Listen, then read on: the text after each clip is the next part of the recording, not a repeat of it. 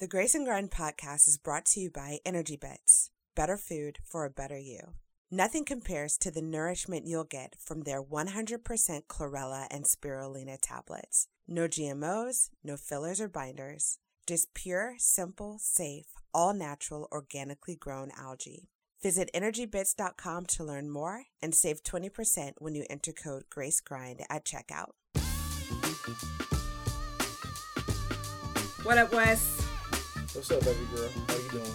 I'm doing good. So I'm just going to put this out there because we're always just, you know, very transparent. Yes, we are. So one of our microphones broke. Remember in the last episode where I was talking about the microphone and how Wesley was holding the microphone? Remember that? Well, guess what? It broke. It completely broke. So now we have to buy new mics, and we're using one microphone right now to record this episode. But guess what? We got those good stimulus checks coming, so uh, we're going to go ahead and get us some, some new microphones. Yes, we are. I'm so excited. So give us grace if the sound quality isn't as up to par as it usually is. It'll it'll be better. It'll be better for the rest the rest of the episodes. Oh, yeah, most definitely. Okay, so something that I want to talk about super quick is Coming to America. Okay. So everybody was super hype about this um, sequel. I was too, but I was also kind of disappointed at the people's response because I don't know why anyone would ever assume that a sequel to Coming to America would be just as good as the original. Like, it was nostalgic, it was funny, it was it was it was good for what it was. It served its purpose. I'm glad it wasn't in theaters. And it was it was what it was. It was a fun little family event to watch. Well, I think people had high expectations because Eddie Murphy, when he interviewed and everybody that interviewed, they did a good job promoting it with high expectations. Mm-hmm. And it took four years to write the script. So yeah. When it took four years and he's saying, no, it ain't right, nah, we got it. Yeah. So I think we all was like, okay, well, we want to see what you got. Yeah. And it wasn't up to a lot of people's liking on what, what they had. Ugh, that's so sad. I was like, I fell in love as soon as the opening credits came on. Like, I almost cried. You always almost cry when you see a movie or a sequel. You always be like, yeah. I know, I know. That's all. That's happy tears. Yes, I'm such a typical Pisces. It's hilarious. But yeah, no, I thought it was really good though. I enjoyed it. On a scale of one to ten, what would you give it? I'll give it a seven. A seven? Okay, that's fair. I would give it a seven as well. Yeah, it was cool. So the next thing I want to talk about is Meghan and Harry. I was just about to ask, did you watch the interview? Yes, you watched it with me. Yes, I watched it with you. Oh, my gosh. Here's the thing about Meghan and Harry. Like, history is repeating itself. And anybody who has watched The Crown or um, what's the name of that show? I think it's on the History Channel. Inside Buckingham Palace. Yes. Or, mm-hmm. or the, um, I was about to say Diana Ross. Or the, Diana Prince, Ross, huh? or the Princess Diana uh, documentary. Like, we know, like, Meghan is telling the truth, okay? So, I watch, um, I watch a YouTuber from the U K, mm-hmm. and he was talking about the duality or parallel with, with Meghan and Princess Diana. Yeah. And, yeah, so, because I, you know, I don't follow the royal family like that. Yeah, it's crazy. It's crazy. And when I talk about history repeating itself, I'm not even just talking about with Princess Diana. I'm talking about even with King Edward the eighth, which was Queen Elizabeth's uncle. Right. And this, you know, the whole thing that he went through with forfeiting the crown because of who he was in love with. So it's like, dang, it's just, it's so messed up. But what I think a lot of people don't realize, and what I didn't realize until I started watching The Crown, was that there's this, um, their government system, how it's set up is it's church and state. And when you, whoever wears the crown, like the monarchy is like representing the church. And the oh. prime minister represents like the laws and government. Well, I, I think that's cool. But, you know, here we don't, it's a separation between church mm-hmm. and state. But it's just this whole kingdom, like, like aspect or perspective that I'm interested in. Yeah. Because, like I said, you've been you watched The Crown, you studied the family. My first time hearing about all this is now. Yeah. So I've been under a rock, but. And I got into it, um, when what is it? Season four or season or season five? I can't remember whatever the latest season is on The Crown. But when everyone was all hyped talking about, oh my God, how they're portraying Princess Diana is is so accurate or whatever. That's what made me like get into it. Yeah, that interview was crazy that she did with Oprah, though. Yeah, it was really good. Oprah has gotten criticism. Some people are saying that she was too hard on her, um, asking questions that were insensitive. And I think people, like, they've gotten used to soft Oprah. Yeah. They've gotten used to spiritually enlightened Oprah because that's, you know, half of the content that she puts out there is all about spiritual enlightenment and growth and self-development. And people forget that at the core, like, she's still a journalist. Right. And it's her job to ask tough questions. It's not her job to care about anyone's feelings. And in the U K, what they were saying, just listening to some black people from over there, racism is underneath. What's the word for, like... Like undercover is covert? Covert. There yeah. you go. They said racism in the U K for black people is covert racism. Mm-hmm. So when they heard her say the tone of the baby's skin...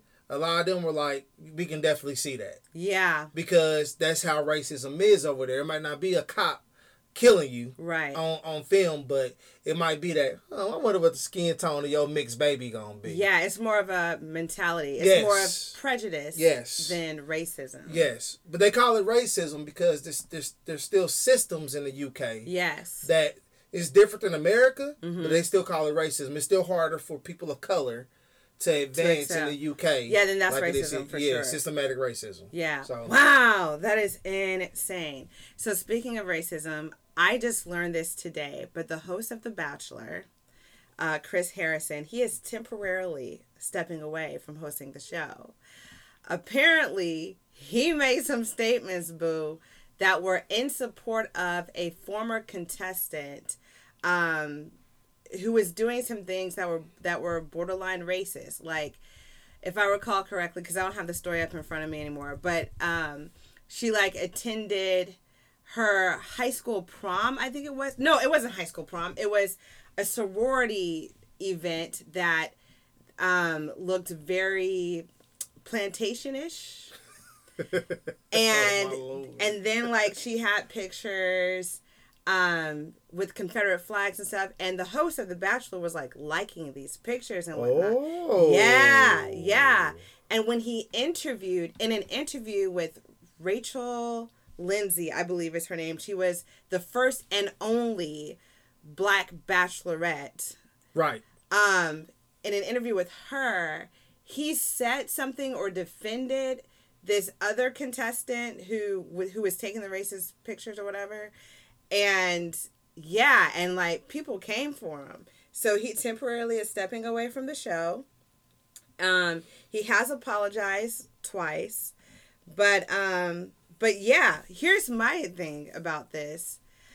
Black people, like, when it comes to the show in and of itself, like, keep it funky, we don't give a damn. We don't give a damn about The Bachelor or The Bachelorette because they have been so... intensively in your face, intentional with not including black people or brown people for that matter. And you know what? I was just talking to a friend um, on Instagram today about this. It's like, you know what? We're tired of asking for a seat at the table. We're tired of asking to be included in, in different cultural things. So we said, screw your table, and we made our own. That's like, right. We have... all these different dating shows and love shows that are great, that celebrate black culture, black love, and it's amazing. We don't need The Bachelor. I can't wait or for... Or The Bachelorette. No, I, I agree with you, but I will say this. I can't wait for the day where we have the courage to do our own stuff in general. Mm-hmm. Okay? And it's not that we are against inclusivity. Right. We are against black people being treated equal. And unequal. We, huh? No, You're, I mean, yeah, unequal. That's right. Yeah. We want black people to be treated equal, but at the same time, we got to take care of our own first. Yes, we're done. If you don't want to be inclusive, that's your loss. Because guess what? We will take our bomb-ass creativity and our ideas elsewhere. We will build our own thing. We will take our coin somewhere else. And you know what? What I think, I truly believe is at the core of him stepping away is that more and more white folks are actually coming to our defense and are educating themselves to systematic racism and things of that nature. So you have a lot of young white people now who are also stepping up and stepping out and speaking up and speaking out. And so, so those systems, those networks, those major companies, they're, they're now they are at risk even more than before, because now it's not just black viewership that's going away, but you got a lot of white folks who are going to be turning away and boycotting it now too. Well, we're living in a different time. Like, you can't just be just racist mm-hmm. and just say certain stuff and like certain stuff and be in the limelight. I think that time is up. Yeah. But at the same time, us as black people, and we love everybody, me and you, of course we do. We got to take care of our own. We have to take care of our own. Take care of our own. Shout out to Tyler Perry. See? And that's why I'm a big fan of his right now, because he literally said exactly what you said. Yeah. I got tired of not having my seat at their table, so I made my own table. Yeah. He talked about Coming to America. Guess where it was shot at? Tyler, Tyler Perry Studios. Talk about making your own table. He made his own table. Yes. Fush. Yes. And guess what? Yes. I'm pretty sure Tyler Perry's not a racist. Matter of fact, I know Meghan and Harry, he bought their crib. No, they, they stayed at, at oh, they one stayed, of his no, they houses. stayed at one of his houses. Yeah. Mm-hmm. He didn't buy it. They stayed at one of his houses. But look, he did that for them, but he also made his own table. Yeah, man. And we need to be more Tyler Perry minded. Yes. And make our own tables. Amen to that. Now, speaking of love and black power and all that good stuff. You're so funny. We just celebrated our ten-year anniversary. Hey, that excitement is real. You know why? Because we almost didn't make it, boy. Yo, we almost didn't make it. But I think that our story really testifies to the fact that when you focus on yourself, when you do the work, and you're not so much pointing the finger, but you're just focused on your own growth and your own self-care, you really can create a healthy, happy relationship. Well, you know, I agree with you. But they saying been married, so we've been married for ten years. Mm-hmm. That's the equivalent to thirty years for our parents and grandparents. Yeah, I've heard that. I've heard so, that. So, even not only that, when we hung out on our anniversary, we had a great time. Yes. The energy was different, and yeah. like, I really enjoyed hanging out with you. Yes. I think one of the biggest lessons that we've learned is that it's not just okay to have boundaries in your marriage, but it's necessary. And when you when you have those boundaries, like, that's one of the key factors in being able to balance who you are as an individual with who you are as a couple and your role in a relationship. But I think the dope thing about what I learned on our anniversary is we're not the same people that met in two thousand ten. Hell nah. We're two completely different people. So I was able to just sit and listen to you. And I'm just learning this new woman you are, which is dope. Well, thank you. And I love you and I appreciate likewise, you. Likewise. Likewise. I love you too. Um, yeah, okay. We have a really great show lined up for you today. So we're going to go ahead and move on. Let's talk about what's new at Grace and Grind. This segment of the Grace and Grind podcast is brought to you by Dre Blaze Barbershop. If you're in the Beaumont, Texas area and you need a clean, professional barber on your time, visit dre blaze dot com to schedule an appointment today. That's D R E B L A D E Z dot com. Awesome. Okay, what's new at Grace and Grind? So a few things. First of all, I am super excited about this, but we have a new affiliation with Balance the Superfood Shot. Um, if you're not familiar with Balance the Superfood Shot, they are amazing. You literally get half a day servings of organic fruit and vegetables in just one shot. Um, we have a lot of different discount opportunities with them. It's on our website right now at grace and grind dot co. Um, one of them is you you get fifty percent off your first flex shipment. You can get thirty percent off your first one-time order. You can get twenty percent off recurring shot shipments. And you can also get fifteen percent off recurring supplement shipments. Um, and all you have to do is use our code GraceGrind. Their website is superfood shot dot co. And when you use our code GraceGrind at checkout, you can get one of those discounts. So you're gonna you're gonna hear, you know, some commercials, some official commercials in future episodes. And you're going to see them all over our social media. I'm just, I take their shot. So yeah, their shots taste good. Yeah, they I'm taste really very excited good. About this. Yeah. Um, another thing that's new at Grace and Grind is we have a couple of new services. The first is a beta coaching program. Oh my God, I'm so excited about the beta coaching program because this is specifically for um, for brand new businesses. I'm talking like I have an idea, I want to turn it into a, a business, and I finally have the confidence and the courage to do it. Kharissa, can you help me? Yes, that is what the beta coaching program is all about. So we're going to work together for four months, and I'm basically going to teach you and equip you with all the things that I needed to make Grace and Grind happen. Only it's going to be all totally customized and tailored to your business. My favorite part about the beta coaching program is that it's only three hundred bucks a month for four months, and there is no contract obligation. That means that you can start the program, you can pause it, and you can pick up where you left where you left off at any point in time. Yes, you get a website with this package. Yes, you get um, social media templates and a social media strategy. Yes, you get content management for your blog, your podcast, your video series, or whatever it is you want to do. Yes, you're going to get the insight that you need for the market and the industry that you're in. So the beta coaching program is really dope, and I'm really excited to offer it. You can learn more about it and sign up at grace and grind dot co. The other service that's new is we are now offering one-on-one strategy sessions. The reason why we did this is because Grace and Grind, like, it's health and wellness, it's business, it's self-care, it's spirituality. There's all these moving parts when it comes to making Grace and Grind work.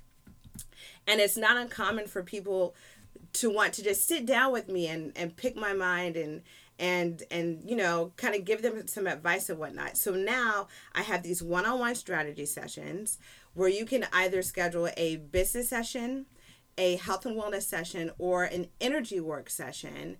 And we can chat for an hour for just a hundred bucks.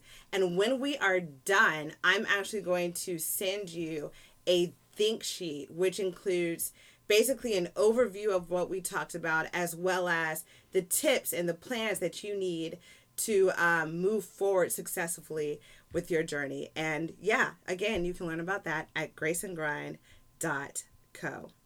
Up next, we have the covid nineteen update. This covid nineteen update is brought to you by J L M Construction. J L M Construction specializes in remodeling, roofing, gutters, and tree trimming. Whether you need services for indoors or outside, allow J L M Construction to upgrade your home today. Visit them online at j l m dash construction dot com or call nine one three, eight nine zero, three six six five. That's nine one three, eight nine zero, three six six five. With this covid nineteen update, the numbers are still dropping. I didn't check them today, but yesterday when I checked them, there were only ninety-three new cases. That's um, isn't that exciting? That's great. I'm so happy about that. So we're still seeing um, a decline in, in new covid nineteen cases, at least. Um, so hopefully we're moving towards um, getting back to quote-unquote normal, whatever that's going to look like.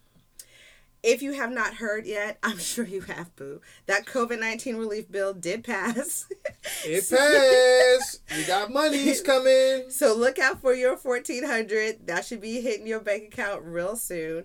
Now, one thing that is super important about this bill is that unlike the other two stimulus checks, this one is is not protected by garnishment. So if you have unpaid I R S tax debt, other government debt, or private debt, your check could possibly be garnished. Um, if you're getting a paper check in the mail, um, and you would know because your twenty nineteen tax refund would have came as a as a paper check. Um, but if you're getting a check in the mail, then that is one way to get around garnishment, because then you can take it, cash it out Walmart or one of these check cashing places, and then it won't be garnished. But that's just something to to keep your eye out on. Um, what else? What else? What else we got? When it comes to total funding from this relief for the state of Missouri, we are getting three point five billion dollars, and one hundred ninety-five million dollars is going directly to Kansas City. So that's pretty cool. Send some of that money to Grace and Grind. Send some yeah, of that three point five billion dollars to Grace and Grind. Yes. So we can put it to use. There is a listener support link at grace and grind dot co as well. For anybody that like to donate. Yes, we yes. are we are very generous, and we we handle our monies very well. We're good stewards. We're good stewards with our coins. You are silly.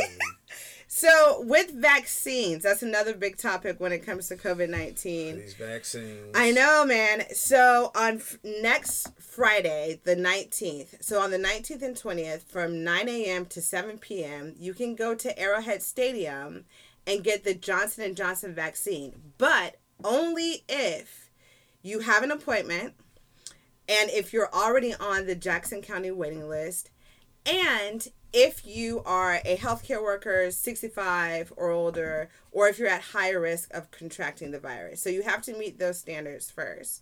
Again, it is the Johnson and Johnson vaccine. Um, I know a lot of people have been wondering what's the difference between Pfizer, Moderna, and Johnson and Johnson. In a nutshell, Johnson and Johnson is the least effective one. It is seventy-two percent effective. However, it's only one shot. Why is this funny? I wish I could see my face right now. I mean, it is. It's the least effective one. That's a C minus. You, you have a C minus chance at being protected from, from the coronavirus with the Johnson and Johnson shot. That's all I'm saying. Moderna is eighty-five percent effective. It is two shots that you'll take twenty-eight days apart. Pfizer is the most effective one. It's ninety-five percent effective, and it's also two shots that are twenty-one days apart. So, um, with these uh, shots, I, I'm going to get the vaccine. I'm a teacher. I'm going to get the vaccine. I want Johnson and Johnson. Why? Because I don't want them to stick my arm twice. Are you serious? That's your reason why? Yeah. It is. What else you want me to tell you? Pfizer, people get this second shot, they got the chills. They they, oh they got gosh. fevers. Listen, all of the vaccines have side effects. And they're all similar side effects to what you would get if you had the flu shot. Now, I have heard um, on their websites or whatever that they shouldn't last more than a day or two. But if they last more than seventy-two hours, then you need to go to the doctor. Uh, Johnson and Johnson, sign me up. Okay, all right, all right. That's... What you want? I want Moderna, and I'll I'll tell you why. I will tell you why. So, Johnson and Johnson, they're the ones who had that whole talc, um, talc powder, baby powder lawsuit situation last year. So I'm like, mm, I don't know if I can trust you as a company. And then with Pfizer, they have mold all up and through their um, their facility. So I'm like, mm, I don't know if I can trust your vaccine either. But um, yeah, Moderna, we, I haven't heard anything negative about Moderna.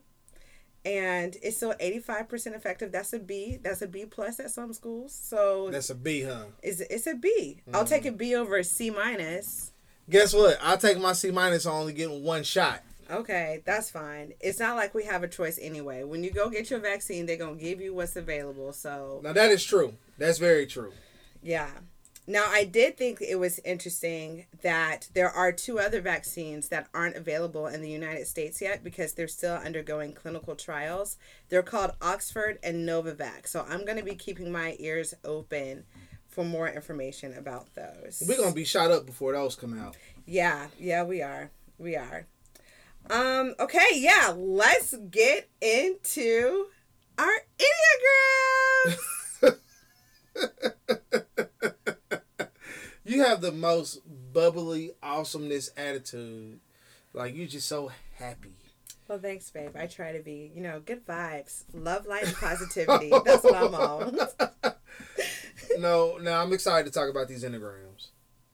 Okay, guys, before we dive any more into this episode, we've got to take a moment to give a quick shout out to our sponsor, Balanced Health. Have you ever wondered if you have food sensitivities, hormonal imbalances, or toxins in your body?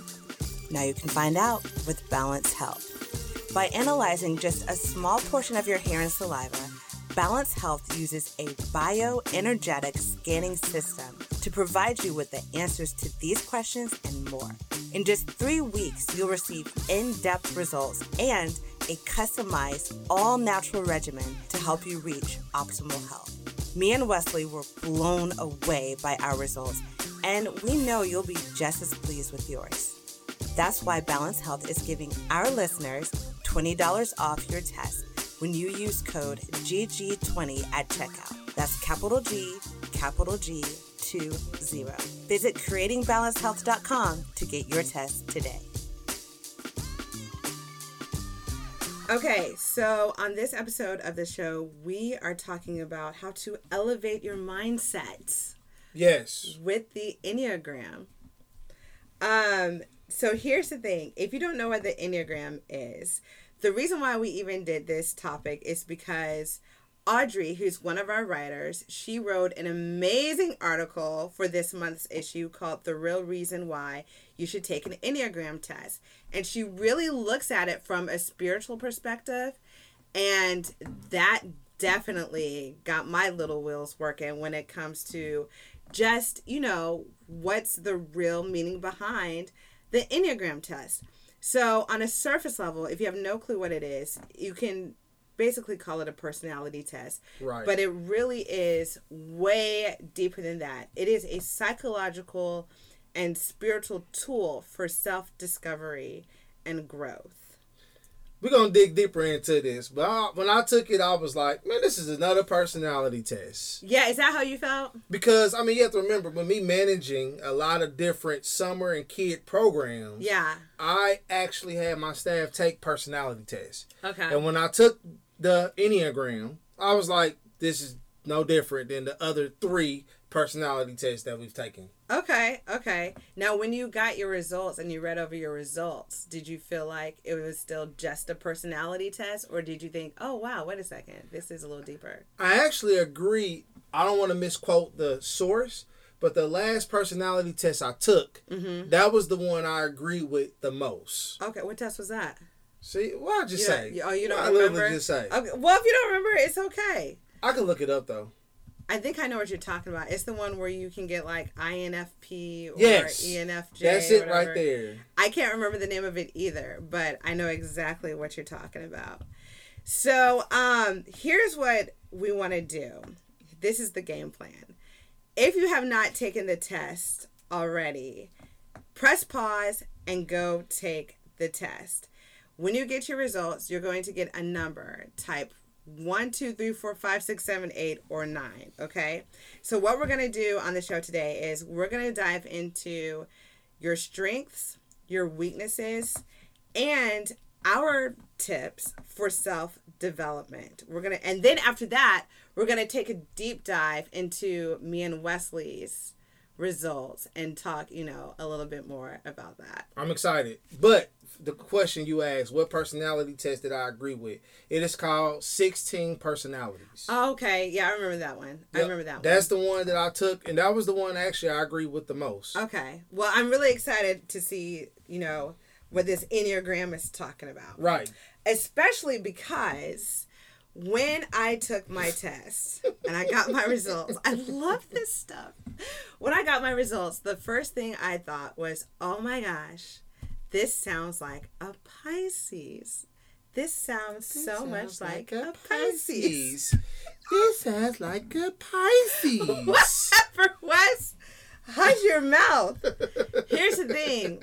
My sun sign, obviously, is Pisces. But, like, half of my birth chart is Pisces.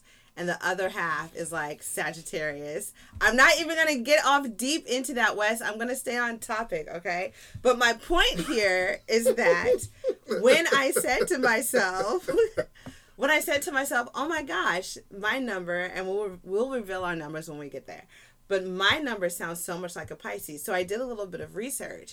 And what I found out was that each number doesn't correlate to a sign per se, but it does correlate to a planet. And every planet has a ruling sign. So my number... Um, what I got for it, it related to the planet Neptune, and Neptune rules Pisces, or the ruling sign is Pisces.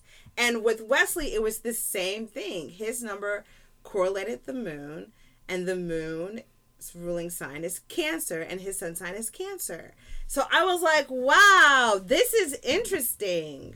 That was a great theory, but you know, when we went out on our anniversary, we met a young lady named Chelsea. Yes. And she's a Cancer too, but her type or her number was not mine. Yes, that's true. So that yeah, is true. It was a good theory, but it, it don't work with everybody. Well, here's the thing. I would say that it's too early to tell.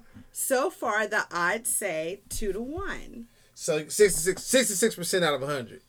If that's what that means. It's sixty-six point, yeah, I don't want to say six six six, but that's what it is. Okay. But well, I'm yeah. curious with other people if their sun sign correlates to their number.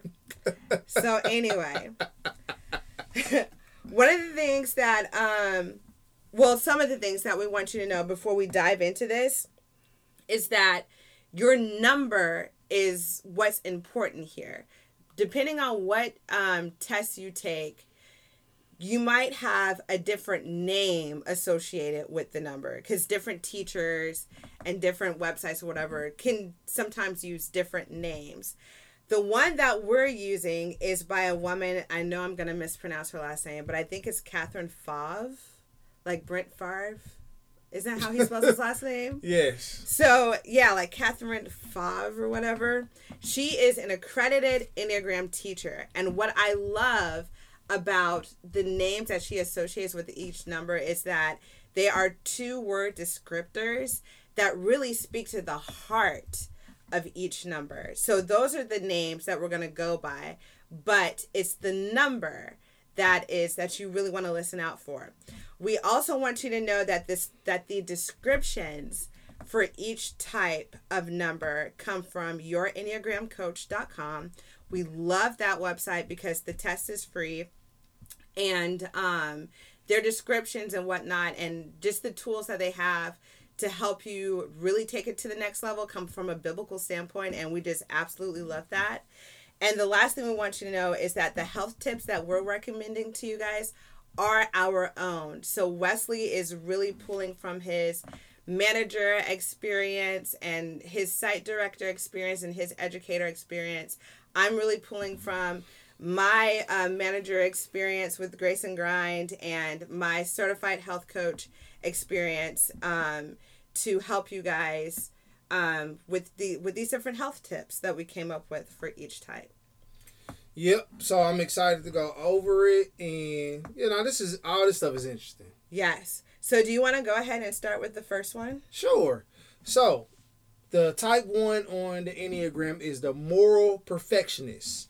So type ones are people who are conscious, sensible, ethical, responsible, idealistic, serious, self-disciplined, orderly, and feel personally obligated to improve themselves in our world.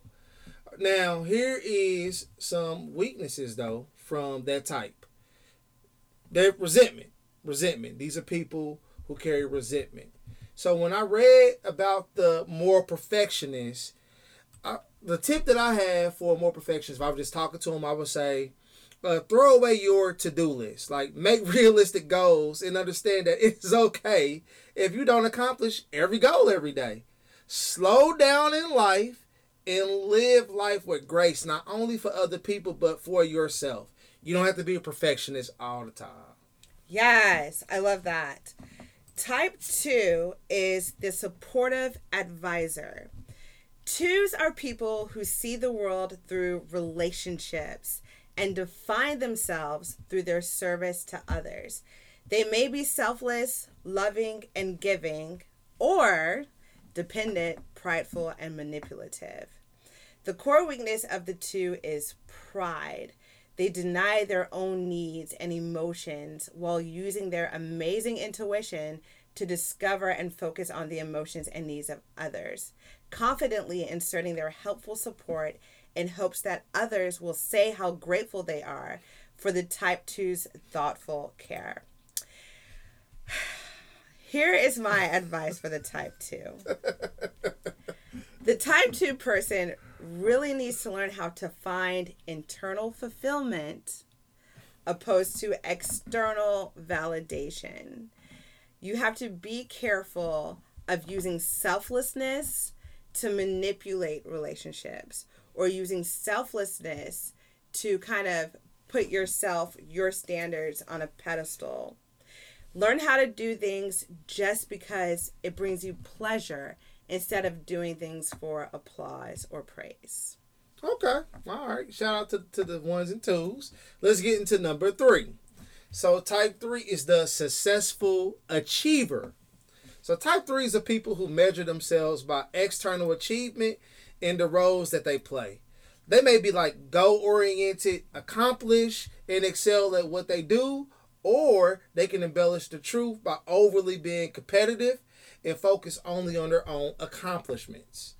So a core weakness with the successful achiever is deceit, deceiving themselves into believing that they are only the image they present to others.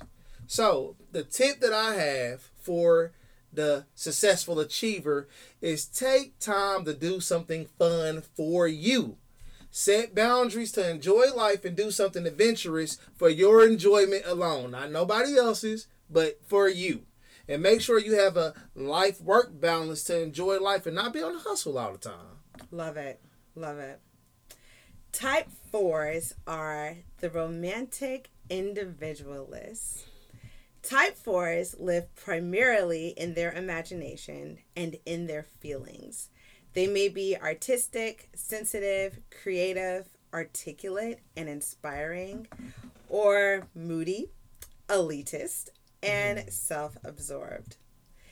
The core weakness of the romantic individualist of type four is envy, which we have to remember is different from jealousy.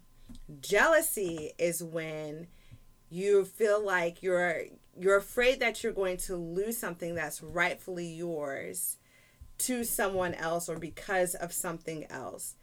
Envy is when you want something that isn't yours at all, or um, when you see a strength in others that highlights an insecurity in yourself. Um, that's that's the difference between envy and jealousy. When you're envious, there's this feeling that you're tragically flawed or that something foundational is missing inside of you and that others possess qualities that you may lack. So if you're a type four, this is my advice to you. Work on embracing yourself. Realize that your identity is in who you are and not what you do. Learn how to be still sometimes. Also, be careful of spending more time in your own little world than you do in the real world. And resist comparing yourself to other people and um, measuring your success with the highlight reels of social media or even with what your friends and peers are doing. Learn how to be inspired by the success or beauty or whatever of other people instead of feeling envious of it. Oh, I have type five and type six too. Okay.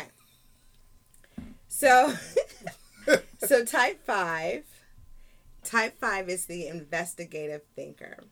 Okay, type five is a person who pulls back from the world and others to observe and prefers to live in their mind. They may be wise, visionary, and knowledgeable, or abstract, stingy, eccentric, and intellectually arrogant. The core weakness of a type five is that they feel like they lack inner resources and that too much interaction with others will lead to catastrophic depletion. Um, they also have a tendency to withhold themselves from contact with the world and to hold on to their resources and, and minimize their needs. So my health tip for a type five is to practice giving, be it randomly giving to people in need or structurally, like giving to a specific organization or cause. Practicing giving is going to help release that scarcity mindset, and it's also going to help you create and nurture that abundant energy and that mentality of you have enough. Remember that arrogance is a defense me- mechanism.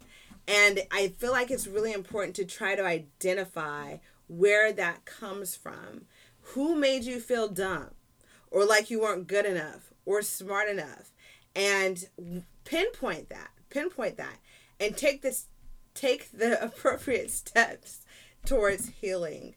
When you're in conversations with other people, be mindful of your intent for bringing up certain topics or ideas. In other words, are you trying to debate or show off what you know? Or are you really just trying to share and listen and appreciate the different ideas and opinions of others? Okay, type six. How did I get three in a row? So we randomly just drew numbers. numbers. Exactly. That's how you got three in a row. To see which ones we would do. And I got, got three, three in, in a row. row. That's funny. Okay, so type six is the loyal guardian. Type sixes are people who anticipate life's dangers. When healthy, they have faith, they're courageous, they're loyal, they're effective. When struggling, they're cowardly, they're hypervigilant, and paranoid. The core weakness of type six is anxiety. Type sixes tend to scan the horizon of life and try to predict and prevent negative outcomes, especially worst case scenarios. They have a tendency to remain in a constant state of apprehension and worry. So here's my health tip for, for um, type six. Refuse to ruminate on the what ifs. Because that's literally what fear is. When your mind and your imagination starts to run wild with the what if this could happen, and next thing you know, you've you've created this whole scene and this whole reality in your head.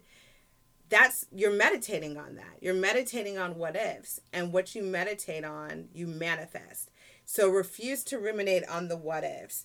Um, and you can do that by practicing grounding techniques like meditation, breath work, journaling. Um, another thing that's going to be really important for type six is to be mindful of information overload. Know when to unplug.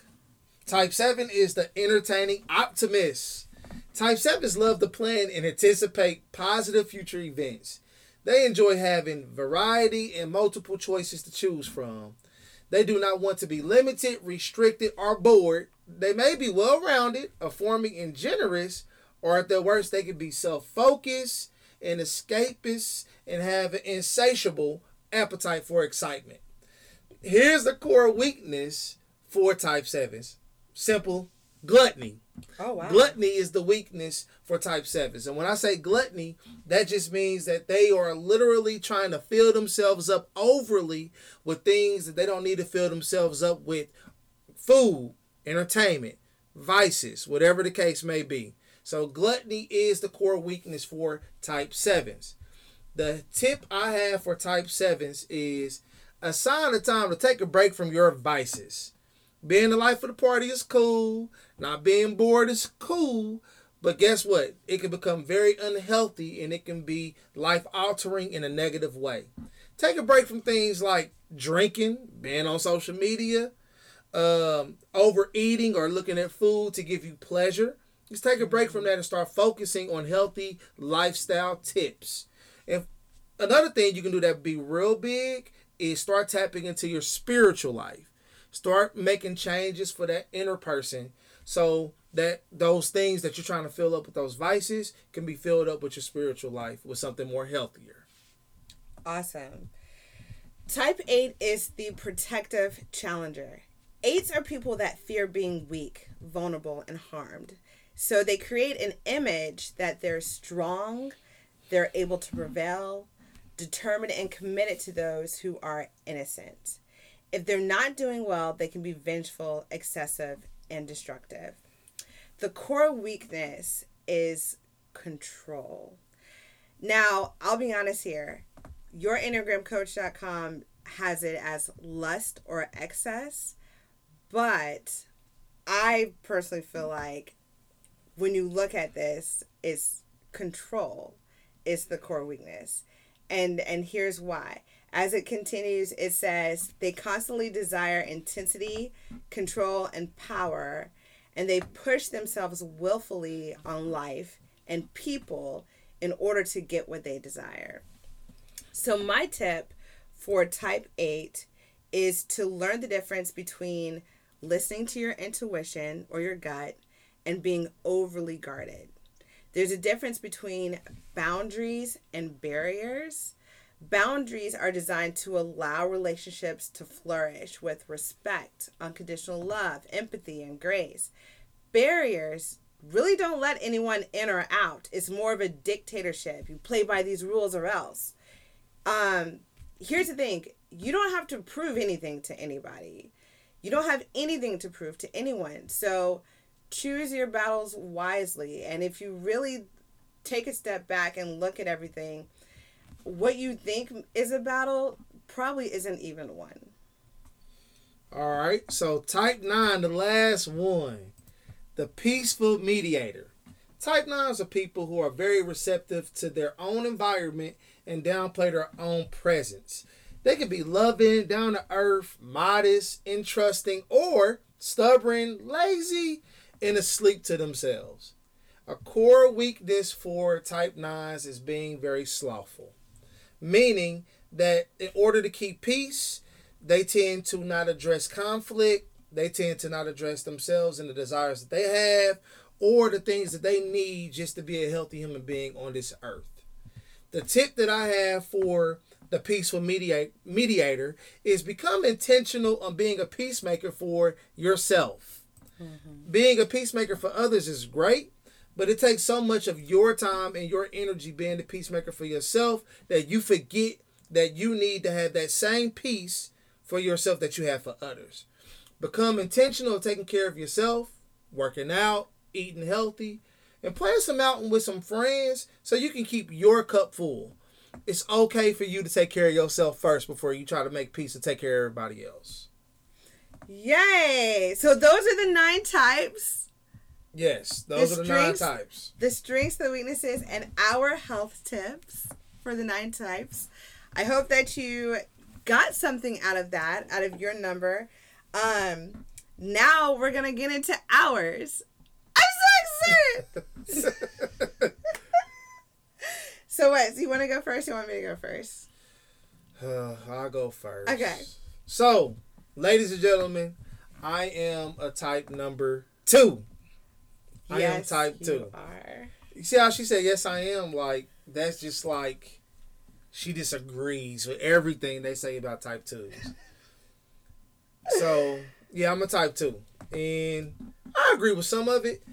As I grow into a, a, a this new person that I'm becoming, or just a a person of growth, I, I agree with another number, but we ain't talk about that, so I don't want to get into that. But type two, cool.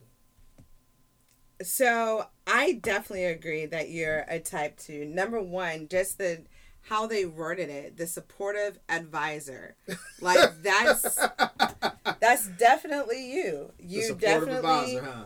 Yeah, you definitely um, care about serving others, and it's it's not really a chore or anything for you. You just do it. You just do it naturally. You do it with me, you do it with the kids, you do it with your students and and your and your job. Like, you just do it. And you do it with a good attitude. Like, you genuinely have a really good attitude about it. Yeah, that's good. I agree. Yeah. And I also think that the the fear that they list on here is definitely um definitely speaks to to the two as well. Being the fear of being rejected, unwanted, being thought worthless, needy, inc what what is that word? Incons- incons- inconsequential. Inconsequential. Inconsequential. Thank you. Inconsequential, dispensable, or unworthy of love. When I think about, you know, just our first few years, our first five, six, seven years. Oh, so you, okay. Okay. Of being married, like, that came out a lot, you know, this fear of rejection and this fear that you're not, you're not good enough, you're not worthy. I ain't got that no more. No, you don't. No, you don't. I, I would say this, though. Like, one thing I like about the website, that we, the your enneagram coach dot com, is, yeah, like, those things were true.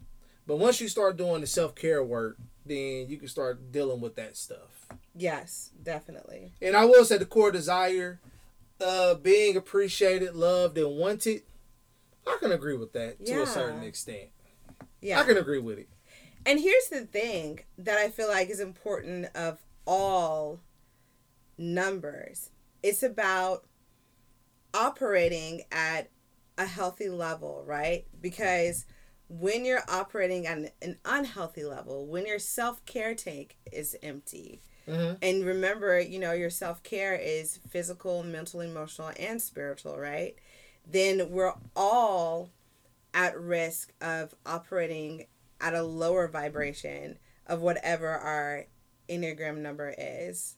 So I think that when when you're operating at your best, then yeah, you you don't need to hear, oh, good job, Wes. Like, you don't need to hear it as much. Not that I shouldn't praise you or that your coworkers or whoever shouldn't praise you, right? I think we all should praise people and show appreciation and gratitude and things of, of that nature.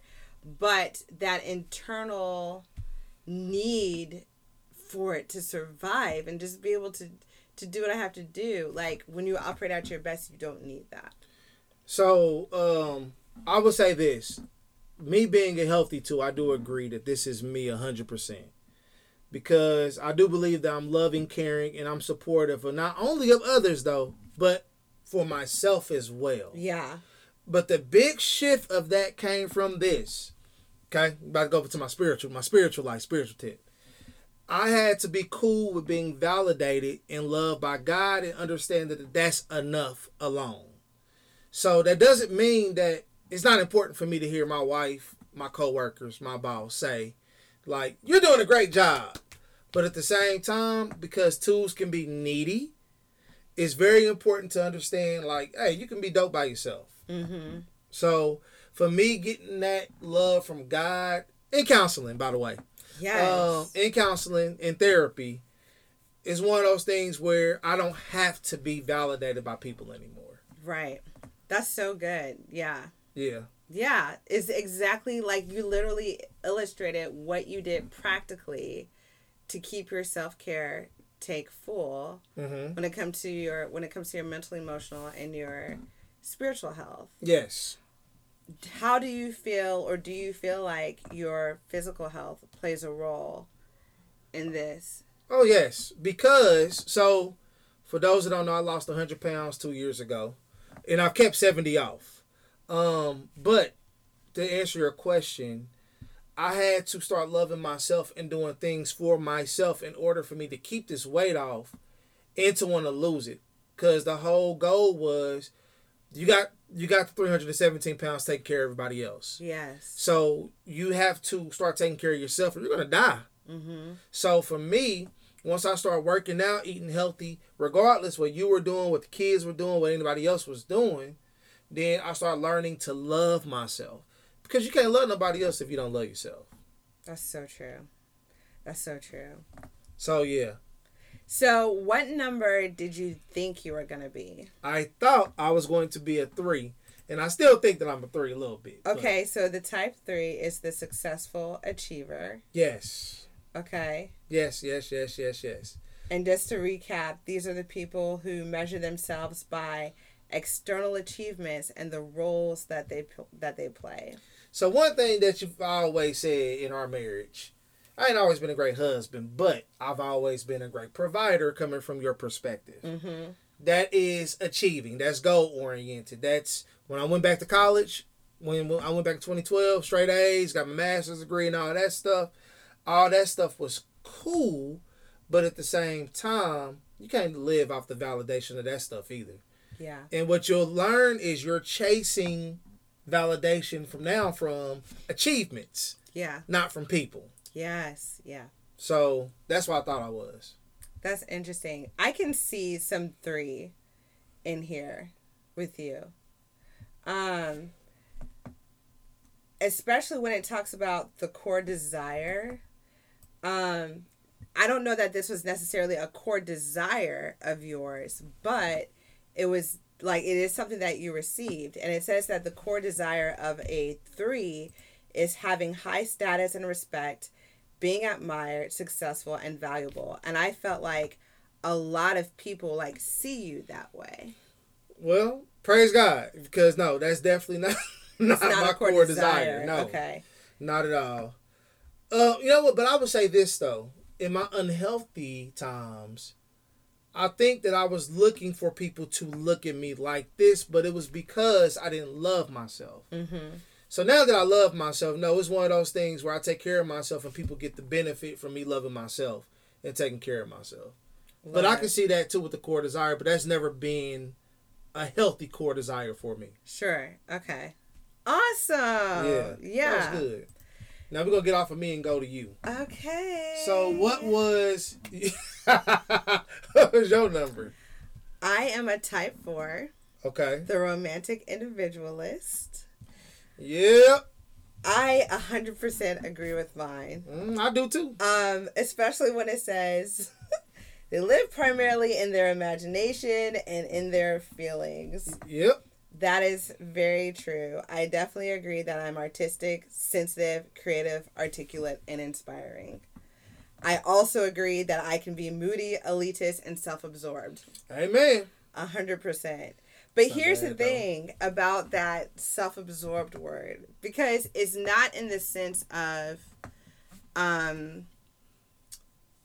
I Being just think selfish? I'm no. It's not in the sense of I think I'm better than myself mm. or better than other people mm-hmm. or anything like that. But I believe that I can be self-absorbed in the sense that it's very easy for me to retreat and go off in my own little world and stay there for hours.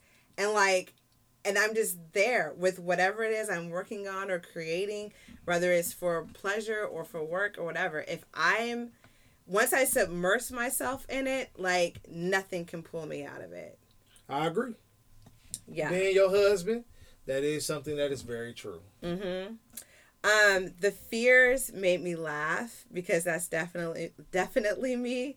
The fear of being inadequate, emotionally cut off, plain, mundane, defective, flawed, or insignificant. Wow.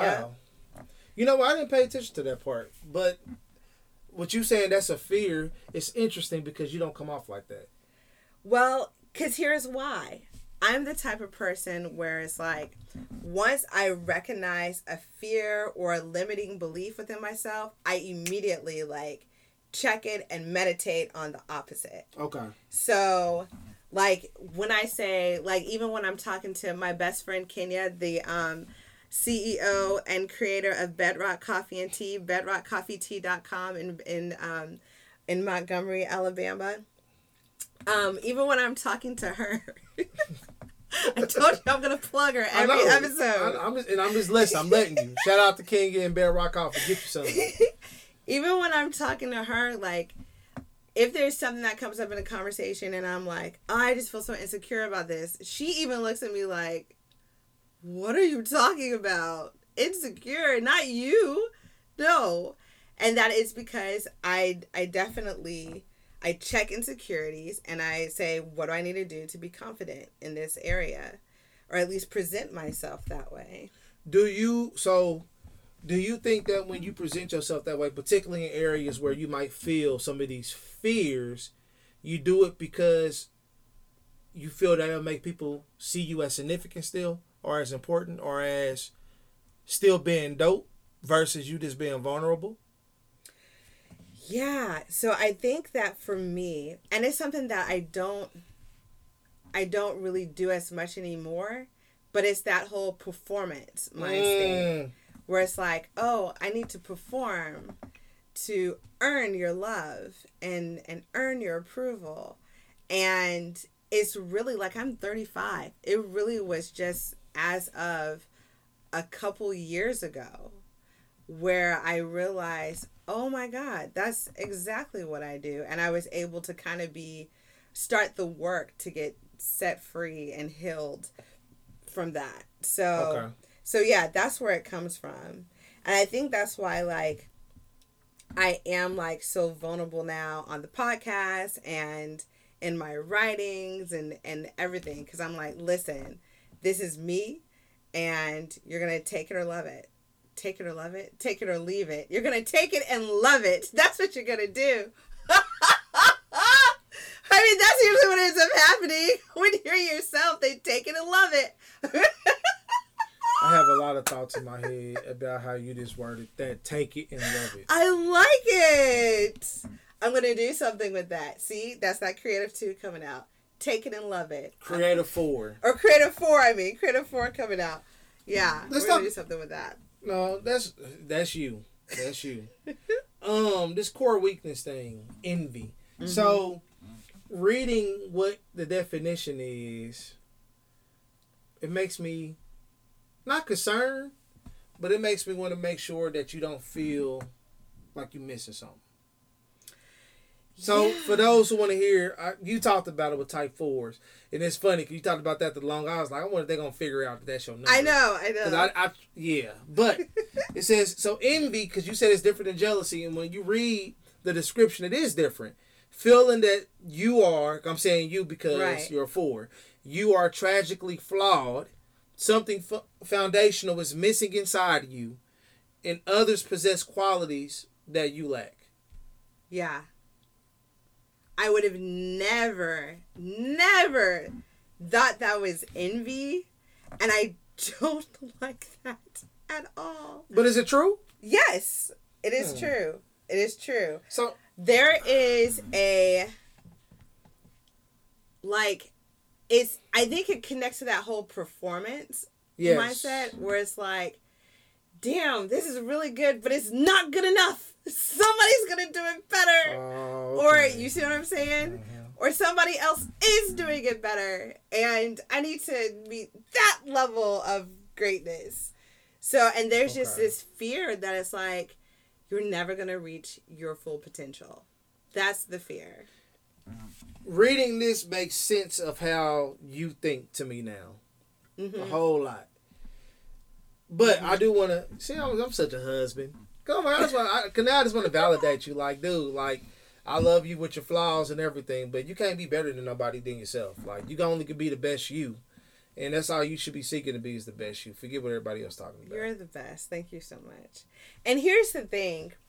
When I took this, like, it kind of made my heart drop a little bit because I think that in my past with old friendships that, that no longer exist for me now, that has been something that has come up where it's like this person has almost literally said that they are jealous of me, and now knowing the difference between jealousy and and envy, what they meant was they're envious of me. Yes. And like it's been rather it's oh you're so free spirited, like how do you do that, you know what I mean, or or I can I can't I can't do that, like it's it's weird it's weird but you know, vibes, people, vibes, looks, how things are worded and whatnot. Like, that's that's one thing that has come up. In other areas, it's just been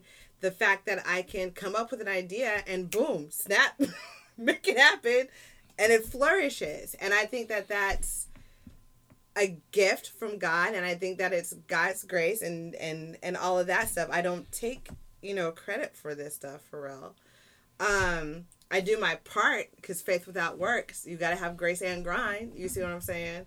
But, but I've had people in my past, like, basically, like I said, basically say, like, I'm jealous of you because why can't I do that?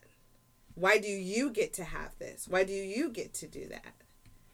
And I've always, like, like, that's bothered me that I've attracted, quote unquote, jealous women. Now we know it's envious women. But because of this, I realize, well, Kharissa, you may not be, like, literally envious of any one body, but you put this energy out sometimes that says, oh my God, I'm tragically flawed. Something is missing inside of me. Mm-hmm. And you're so you're going to attract envious women. So it's is that is definitely something that I'm like, okay, we're nipping this in the bud right now. Because one thing I can say at thirty-five, baby, is that my friend circle right now is the bomb. I have the best friends in the whole world. They're just amazing. They love my little weird ass, and I'm so grateful. Well, you know, it, I looked at both. One thing I didn't talk about with mine and yours is the core longings, and I agree with both. Like with you, the secret sauce with you is just to love you unconditionally. Yes.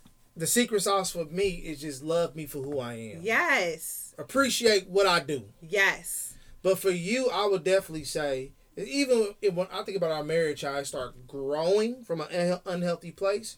So I just love you for you. Yes. There is no connection to my love for you. I love you with the flaws, whatever you feel like you're missing inside. Like, I love you anyway. Yeah.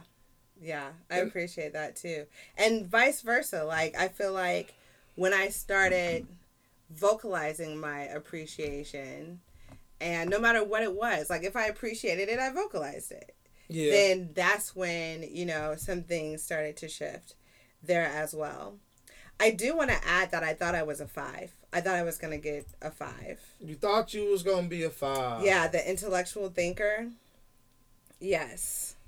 And just to recap, type five is a person who pulls back from the world and others to observe and prefers to live in their mind. They may be wise, visionary, and knowledgeable, or abstract, stingy, eccentric, and intellectually arrogant. I used to be very arrogant. I used to be really arrogant. Like, the older I got, like, I really feel like after I turned thirty, that started to really taper off. Um, but... But yeah, like, I, I thought I was going to be a five for sure. I don't know why I thought you was going to say you thought you was going to be a seven. A seven? What was a seven? The seven was uh, the entertaining, entertaining optimist. optimist. It talks about, like, vices and stuff like well, that. Well, that first sentence. Type sevens love to plan and anticipate positive future events. I hate planning events. Mm-hmm. That is, like, that's why it's it has not been a part of my business structure. Like, it'll never be. Event planning, nope, don't do it. No, I, I could definitely see why you would say you uh you and I five. Don't like having variety or multiple choices to, to choose from. That makes me feel anxious. Like, give me choice A or choice B. Pick uh, one. Yeah, you're right. Yeah, but I thought I was going to be a type five for sure. Um, and I can see some type five things and me too. I think we all can see some type five things in us. Not type five, but uh, type seven. Type five, I can see you type five. Well, what's some of the things you can see in type five in you? Um, the core desi- desire of being capable and competent.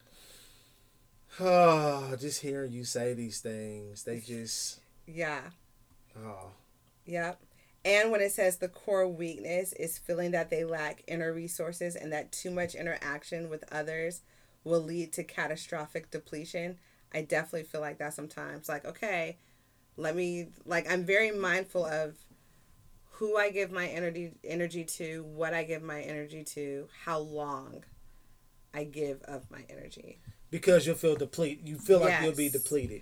Yes. But I also think that that just may be more connected to me being an introvert. That's what I was thinking. I was thinking, like, I don't know if that's a weakness. You're just an introverted person. Mm-hmm. But yeah. being capable and competent. Yes. Okay. So what is the biggest thing that you've learned now that you've studied all the Enneagram types, and especially after studying your own? Um, you know what? I would say the biggest thing I learned is from your Enneagram Coach dot com. I agree with everything they said about twos, which is what I am. And, you know, I think it's one of those things where if you don't answer the questions honestly, you might not agree with what type you are. So you got to answer them honestly. And there's some things you can look at to make the changes that you need to make to be a better person. So what's the biggest thing you learned? I thought I just answered that question. No, you answered it for everybody in a very general way. What's the, what's right, the, the biggest, biggest thing, thing I learned? You learned, Wesley. I'm a healthy two. For your life, Wesley. I learned that I'm a healthy two. I learned that I went from needy. I learned from... I, the thing I learned from my life is I went from being a needy person to being supportive, but not only for other people, but myself. Mm-hmm. Okay? I learned that I don't need affection and, and validation from others because I'm good. That's what I learned. Yes. But I, I am a service, a server person, or I like to serve people. That is naturally in me. That's why I'm a teacher. Yes. I love it. Did I answer the question? Yes, Wes. Shoot. Yes, Wes. Answer the question. I thought I did answer the question. Mm-mm, mm-mm. You said from your type and the whole thing. So what I learned, Jesus. So what I learned is that from the whole thing is that there's a little bit of all the types in all of us. Um, hmm. I Interesting. Can, I can definitely say I can agree with something from every type. Like, oh, I see that in myself. But there is one type that you fit the most with. Um, and so with that being said, I think that the biggest thing that I learned is that self-care is the most selfless thing that you can do. Yeah. It's, it's true. Self-care is the most selfless thing that you can do, because when you take care of yourself, then you are going to operate with a higher vibe of whatever your number is. So um, when it comes to being a four specifically, what I've learned is that I'm not missing anything. Yes. I'm good. Not missing anything. I was made with with everything that I need. Um, I don't need to get a million and one certifications or a whole bunch of degrees, even though I'm working on three certifications right, right now. now. Right now. But I don't need to do that. You know, if I want to do it just because for the enjoyment of it or whatever, okay, fine. But don't do it thinking that it's going to make you feel like better about yourself or something. That is validation. That is the literal definition of seeking validation instead of learning how to develop an internal fulfillment. So...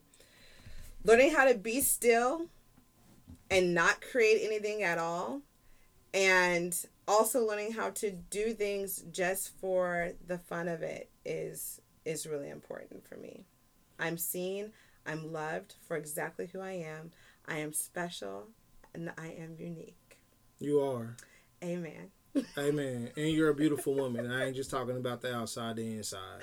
Thank you, babe. You're so sweet. You're always throwing compliments. Last thing before we end this episode. Okay.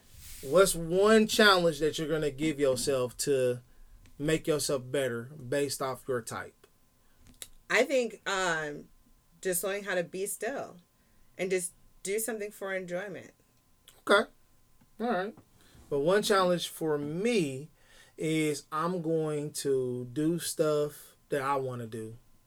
And serve myself. Yes. And do something fun for me. Yes. That's what I'm going to do. I love it. Yay! Yeah. That was a great episode. It was. Okay, guys, so you know what to do. You can find new articles released on the first of every single month at grace and grind dot co. We've got some really good ones on there, including the one that today's episode is based off of, the real reason why you should take an Enneagram test. Don't forget about um, our uh, our new services, the beta coaching program, the one-on-one strategy sessions. You can learn about those at grace and grind dot co. Oh, and we have a sale going on right now. For our, our stuff. How can I forget that? For our he- our our heaties. Our heaties. Our hoodies, our beanies, and our long sleeve shirts are all twenty-five percent off. grace and grind dot co. Make sure you go check it out. We're on Instagram, Facebook, Twitter, LinkedIn at grace and grind co. See y'all later. Deuces. Bye.